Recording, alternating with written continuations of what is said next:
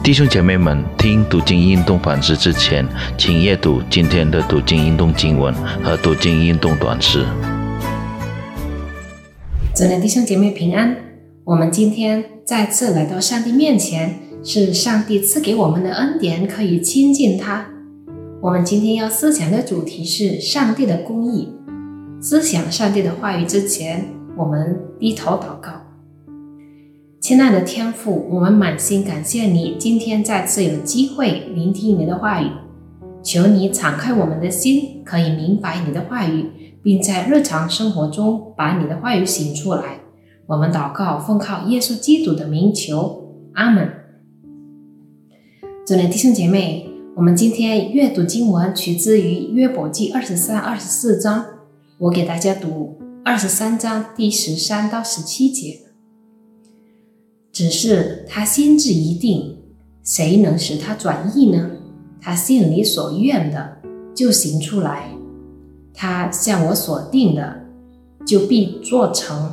这类的事他还有许多，所以我在他面前惊惶，我思念之事便惧怕他。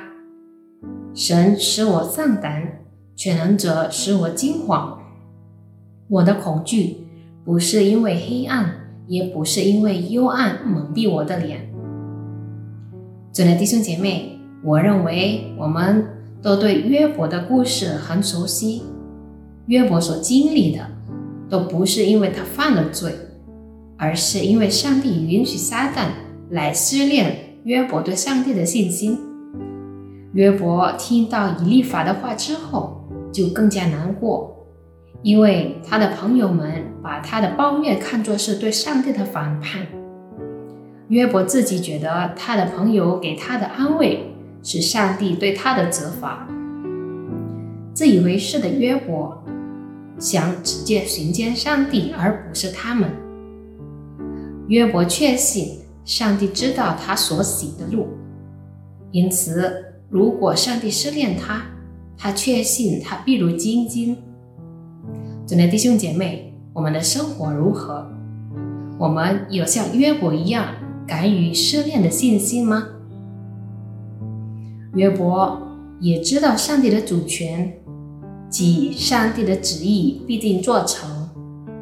思念上帝的主权使约伯惊惶丧胆，因为约伯发现无法为自己辩护，即使他觉得自己是无辜的。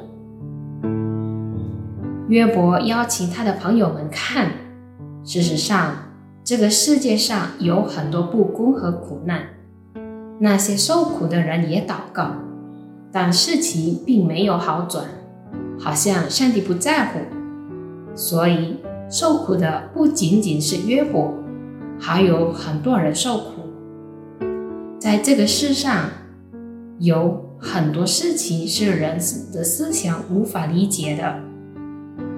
约伯的困惑可能是普遍人的困惑，在撒旦统治的罪恶世界中没有正义可言，更不用说完美的正义了。完美的正义是属上帝的，不属于人或者这个世界，也不属撒旦。没有公义的上帝之干预，这个世界肯定会发生不公义。即便如此，在这个世界的不公义之中，上帝有时会允许，上帝仍然有计划和旨意，特别是为了他的子民。因此上帝伸张正义或允许不公义存在这个世界上，是因为他是至高无上的上帝。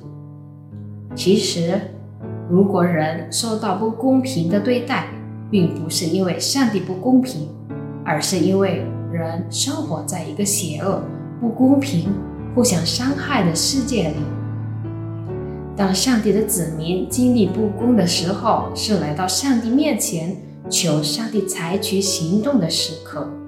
那么我们遇到困难的时候，是否有寻找上帝呢？作为上帝的子民，我们不可效法这个世界不公正的态度，通过我们身为上帝的子民，上帝希望真理得以伸张。当我们知道有不正义的事情发生，我们会采取怎么样的行动？我们是否想那件事跟我没关系，就当作不知道罢了？或者我们愿意明智地伸张正义？我们低头祷告。亲爱的主耶稣，我们再次来到你面前，我们恳求你，我们所思想的话语不只是成为我们增加知识的渠道，但我们求你的帮助，让我们可以在生活中行出来，在生活中明智的伸张正义。我们可以行道，因为有圣灵来帮助我们。感谢你今天对我们的话语，我们祷告，奉靠耶稣基督的名求，阿们。上帝与我们同在。